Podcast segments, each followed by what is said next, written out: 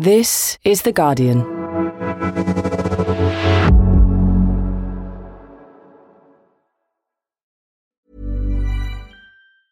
Tired of ads barging into your favorite news podcasts? Good news. Ad-free listening is available on Amazon Music for all the music plus top podcasts included with your Prime membership. Stay up to date on everything newsworthy by downloading the Amazon Music app for free or go to amazon.com slash news ad free. That's amazon.com slash news ad free to catch up on the latest episodes without the ads. Finding your perfect home was hard, but thanks to Burrow, furnishing it has never been easier. Burrow's easy to assemble modular sofas and sectionals are made from premium, durable materials, including stain and scratch resistant fabrics. So they're not just comfortable and stylish, they're built to last. Plus, every single Burrow order ships free right to your door. Right now, get 15% off your first order at burrow.com slash ACAST. That's 15% off at burrow.com slash ACAST.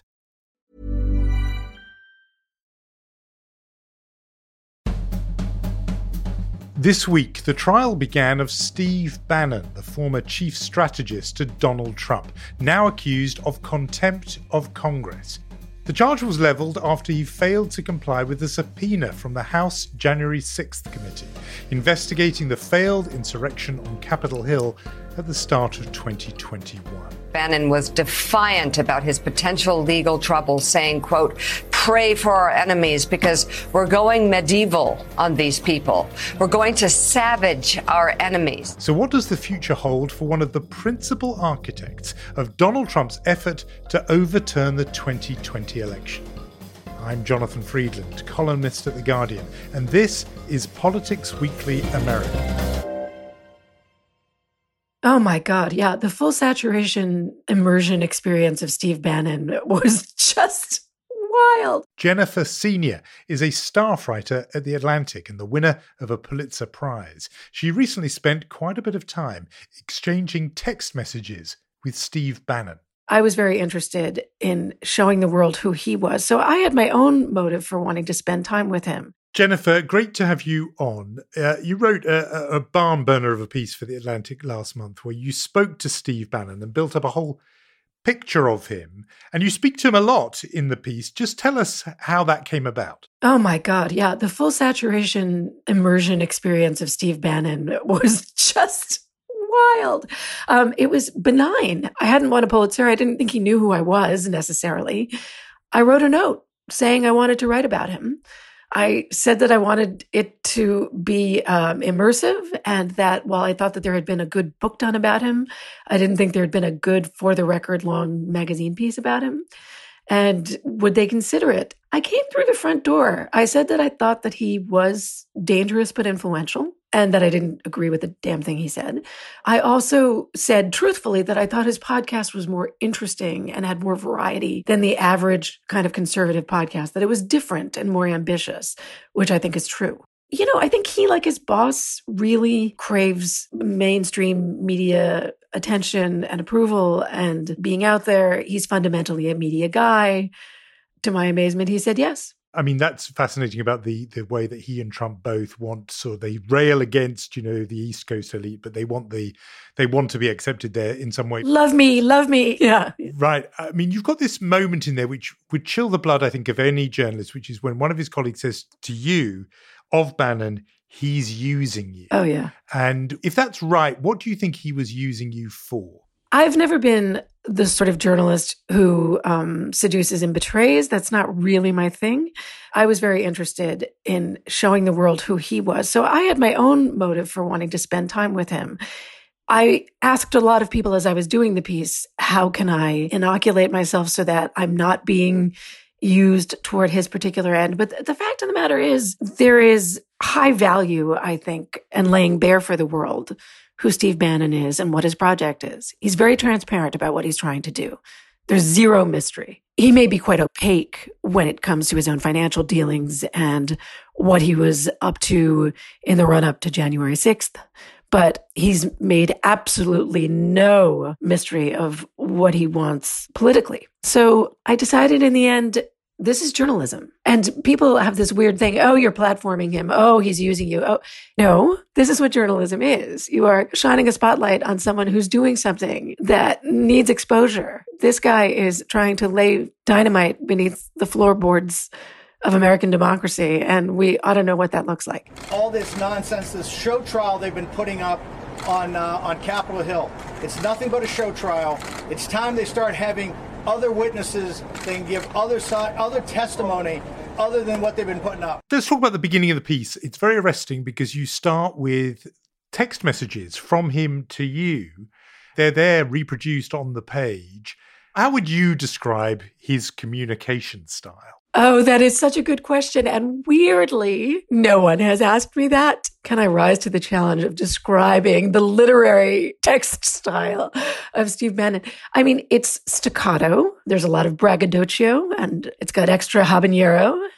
You know how texts often involve a lot of banter, even with people with whom you don't have much in common?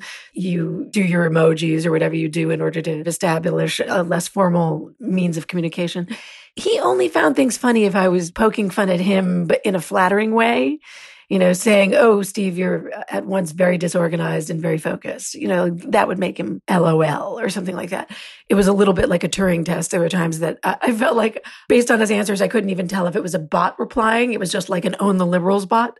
But then there were times when he would say things like, I've just spent hours alone in the house I grew up in, and it's really lonely not having my father there because his father had just died. He would at moments surprise me by saying something heartfelt. There was nothing particularly manipulative that I could detect in those kinds of texts. What also comes through, partly the volume of them, the time of day and night he sends them. I got the feeling this was a guy who was quite sort of hyped up, caffeinated, you know, on it 24 7. God, there are an awful lot of them. no, no, I understand. Like the sheer volume of them is kind of, it, it was just a cascade, right? There was just this never ending drip on my phone. And my phone would ping at 1130 at night. It would ping first thing in the morning, although I would mute it. You know, he's an insomniac. Bear in mind, he podcasts four hours a day he has the kind of podcasting logorrhea or whatever you want to call it. And he texts a lot, right? And he is always crowing about making inroads with working class voters and with Latino voters. And they are all sort of to make a point. He's just a news hound, right? He's just sending links. He's kind of a one man link geyser. You know, he's this roaring outboard motor of disinformation and random facts.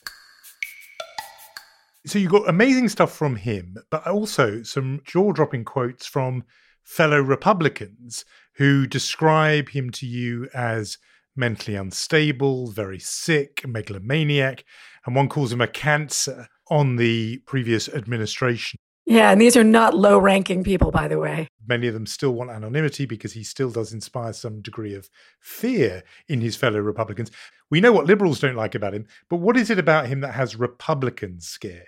They would say that he is Machiavellian, unstable, as you just said, kind of mercurial. The ends justify the means, no matter what the means are. And that's frightening because we saw from January 6th, the means can result in murder and the virtual, you know, undoing of the American project in a single afternoon. He's vengeful. You know, he's got an angry streak. He would merely describe it as Irish, which is, of course, ridiculous and unfair. He hasn't been toward me. And I'm grateful for that. And I walk around in the world sometimes wondering whether I can convince myself that I'm sort of the Clarice to his Hannibal Lecter and that, you know, he's just not going to go after me, but go after the psychiatrist who cared for him for years. I mean, you have just put your finger on the dynamic that I hadn't realized is going on in that piece. You are Clarice and he is Hannibal Lecter. I don't think I've said that out loud. no, but you now have, I mean, that captures very well the dynamic of the piece and of the whole story. I mean, and you do get to see a, human side of him in a way which some will find even more chilling because he is not a two dimensional monster in your piece. He is a real person. And there's this moment where, very unusual, I think, for a journalist and a subject of a profile, he invites you to the funeral of his own father.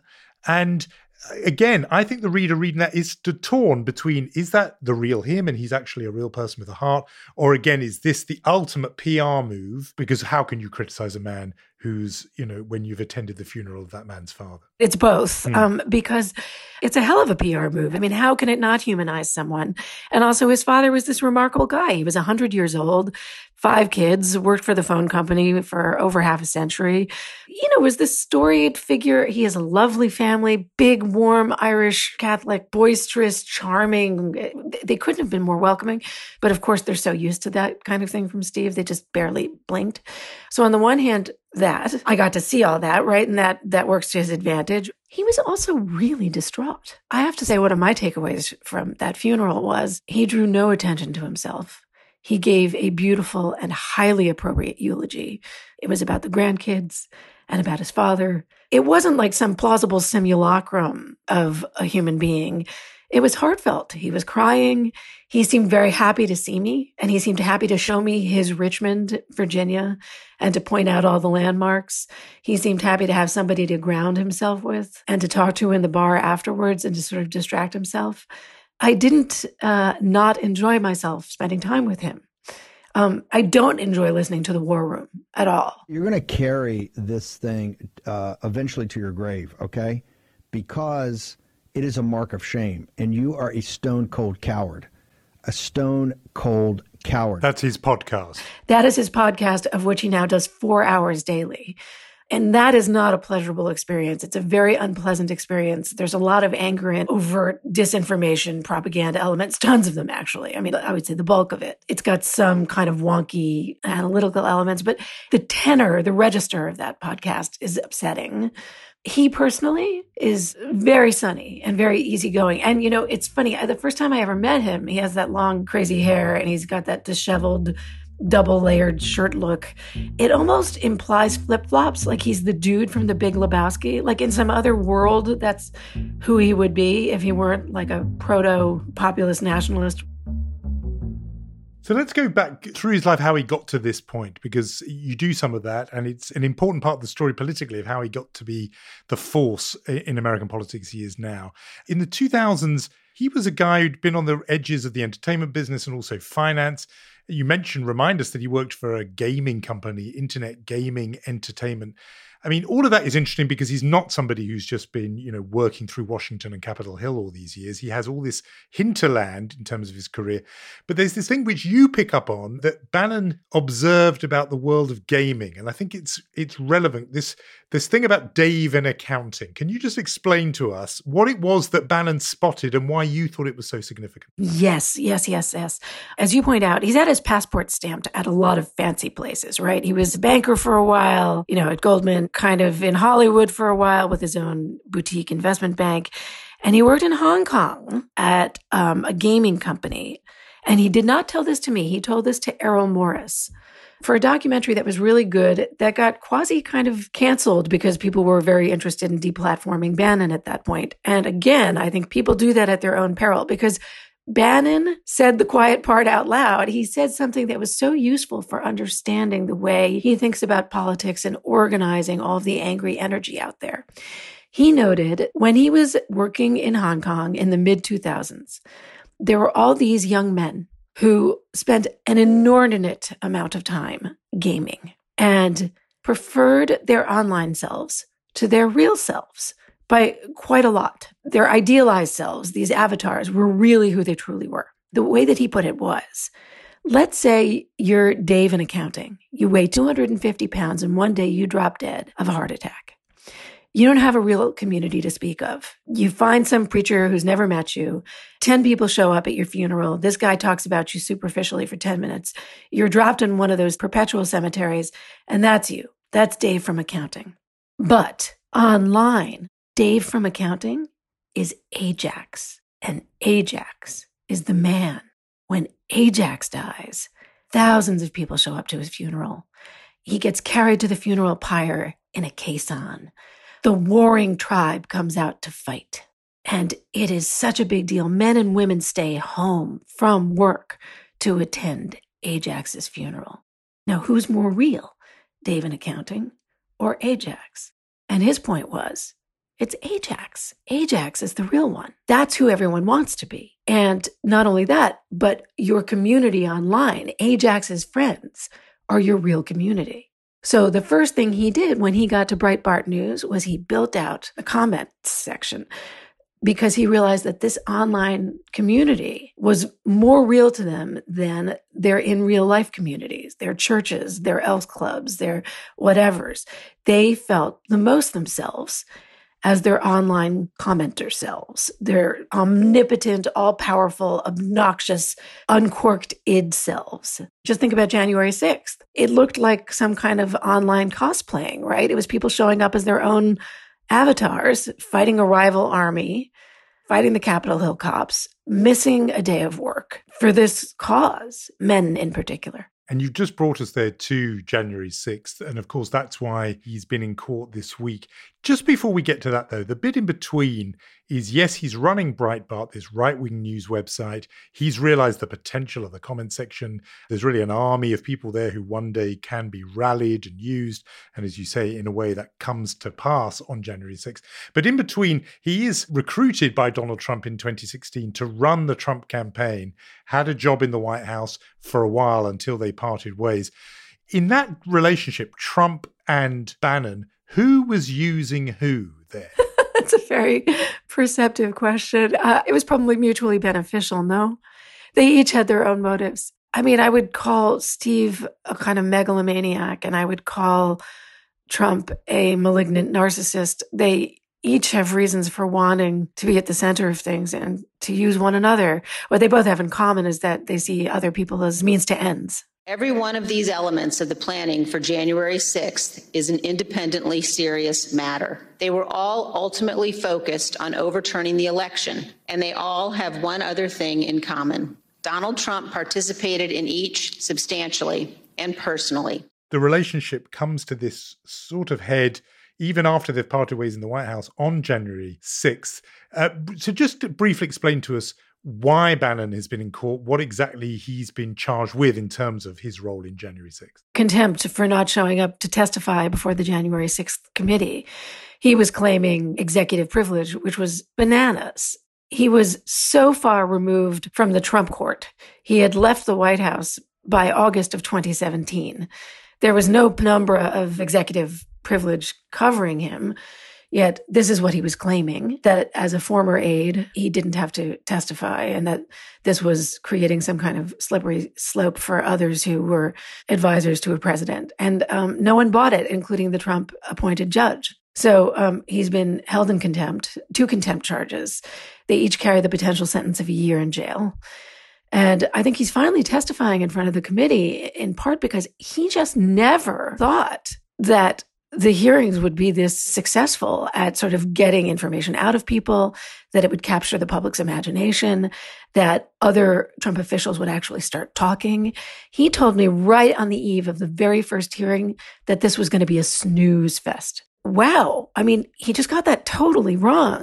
My story had already closed, but I didn't have an opinion one way or the other of whether it would be a snooze fest, but I didn't have any hope that they would be as sort of effective as they've been. I just thought, well, we're all in our separate media silos now, even if they're extremely well done.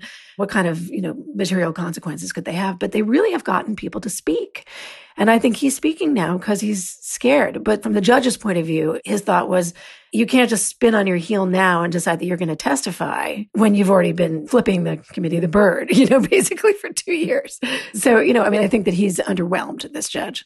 They've selected their jury now for that. And just clarify one thing, because some people would have been surprised that he was involved advising on January the 6th. They would say to themselves, oh, hold on, didn't Bannon leave the administration, you know, years before then? How come he was back in the inner circle? Well, I have this great quote that's on the record. I was so grateful. He was a former Trump aide. Um, I think the first official hire of the Trump campaign, a guy named Sam Nunberg, who said it straight out. Others had said it to me off the record, but he said on the record, Steve Bannon needed a pardon.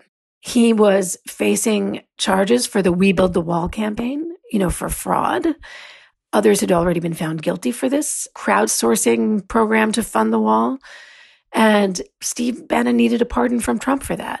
When Trump lost the election, Steve Bannon became furiously active in the effort to change the public perception about the election, to claim that it had been stolen, to claim that there had been all kinds of malfeasance done in the dark of night, all that kind of stuff.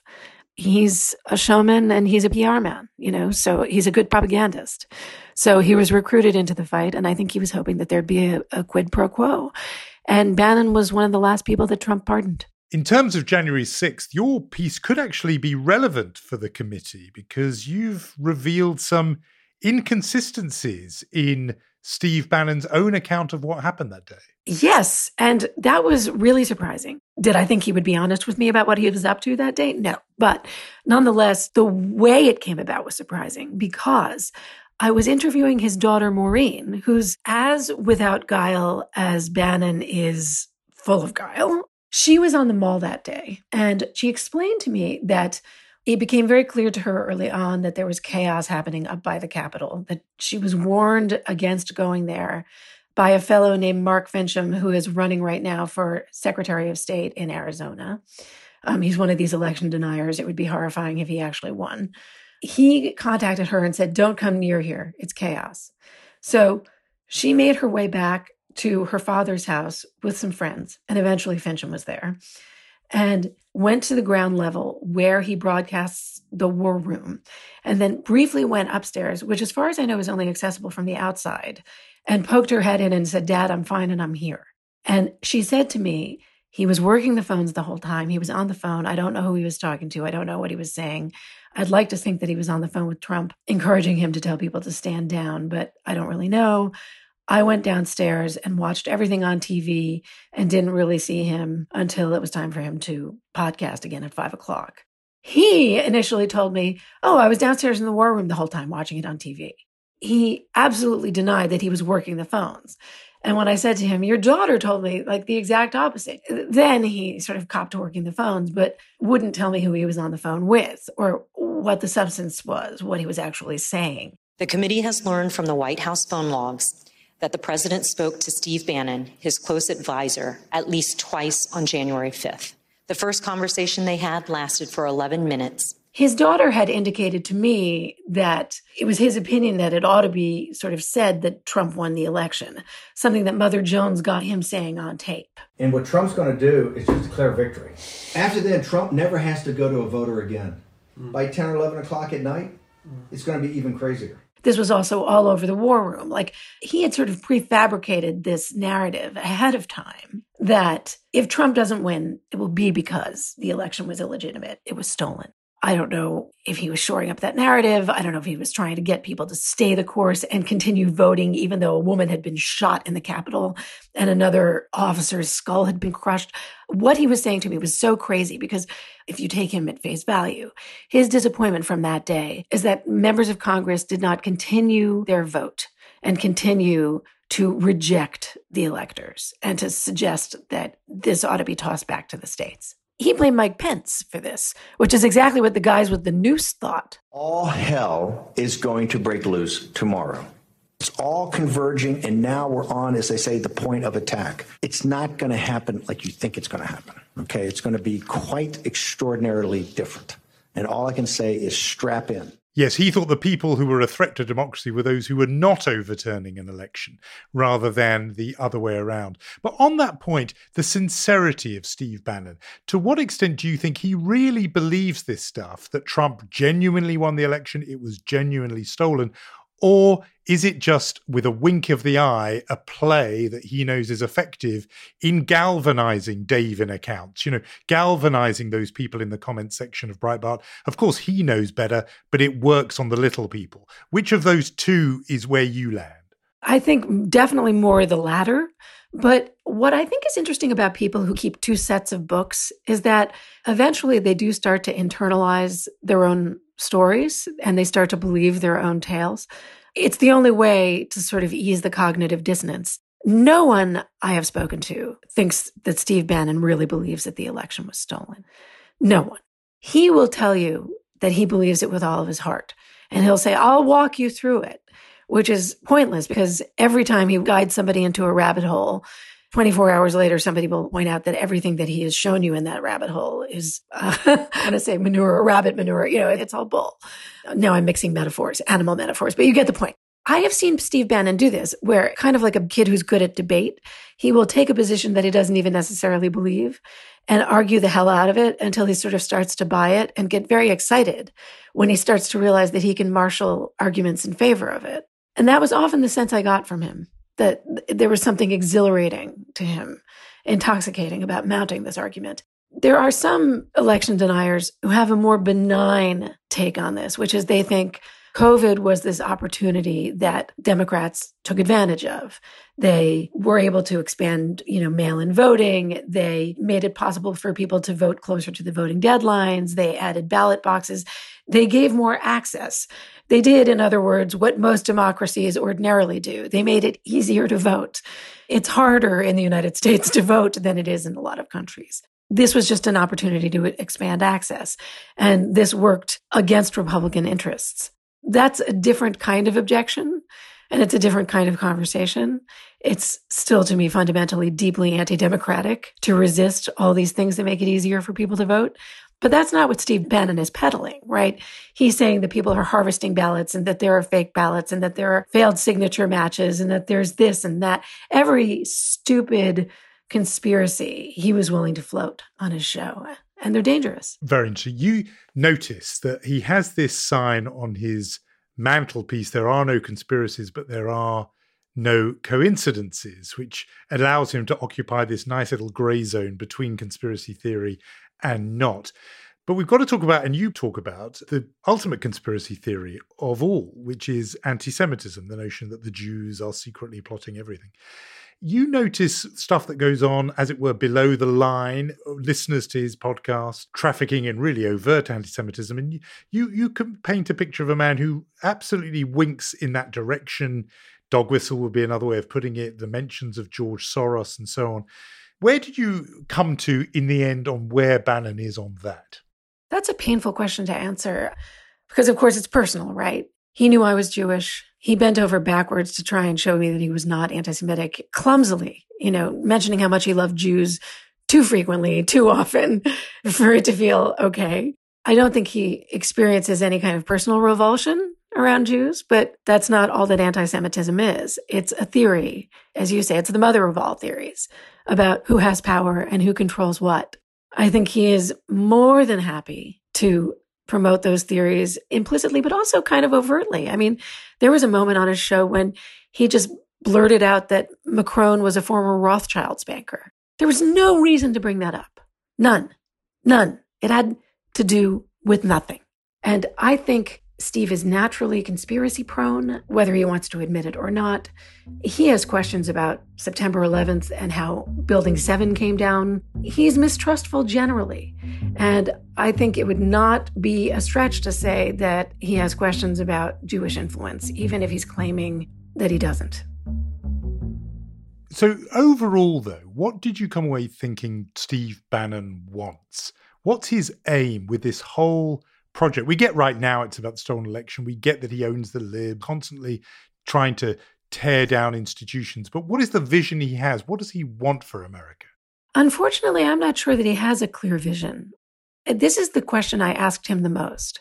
Once you've blown everything up, what gets built in its place? I mean, I just see a smoldering crater where our institutions once were. He's very cavalier about it. You know, oh, some people are meant to clear the fields and other are meant to sow them. And he just sees himself as the guy who clears the fields. To me, that's nihilistic and irresponsible and dangerous. I think what he personally might want is relevance. He's kind of a seeker. He's got a Zen bench. He does meditations in the morning that range from like Zen meditations, but also like spiritual exercises. Some are sort of Christian inflected, some are Hindu traditionalist inflected. He's constantly recruiting from different faiths and different spiritual practices in order to, as he says on his show, use his agency. He's interested in some ways in making history and in being consequential. On those lines, he is facing trial. As you say, he's facing a possible jail sentence. Is he one of those people who thinks, yeah, actually, bring that on? Going to jail would be quite good to burnish the Bannon legend. I've never put that to him directly, but I would doubt it. I think that that would be making the wrong kind of history from his point of view. I don't think anyone relishes the idea of going to jail. I think they're all rather afraid of it. And I think it's why he's testifying. Last question to you, Jennifer Senior. Are you still texting with Steve Bannon? We were for the first few days, and then it very abruptly stopped. And I have to say, I've never been so relieved to be ghosted. it was stressful texting with Steve Bannon. Like I said, I found him pleasant company, but it was uh, disorienting company and uh, it was stressful company. So I'm enjoying the quiet. Jennifer Senior, Pulitzer Prize winning writer for The Atlantic. Thanks so much for joining me on the podcast. Thank you so much for having me, and it was a pleasure to finally talk to the byline. and that is all from me for this week. Next week, my colleague Joni Grieve will be in the chair, so make sure to listen out for that. But for now, it's goodbye. The producers this week were Daniel Stevens and Yelena Sofronievich. The executive producer is Maz Ebtehaj. And I'm Jonathan Freedland. Thanks, as always, for listening. This is The Guardian.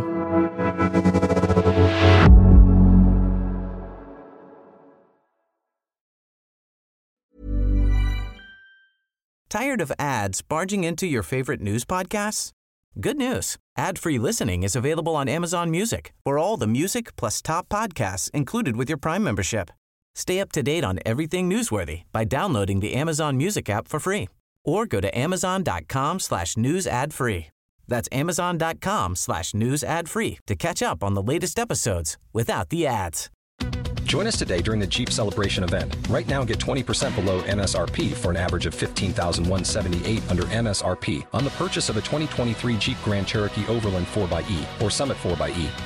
Not compatible with lease offers or with any other consumer incentive offers. 15,178 average based on 20% below average MSRP from all 2023 Grand Cherokee Overland 4xE and Summit 4xE models in dealer stock. Residency restrictions apply. Take retail delivery from dealer stock by 4 1. Jeep is a registered trademark.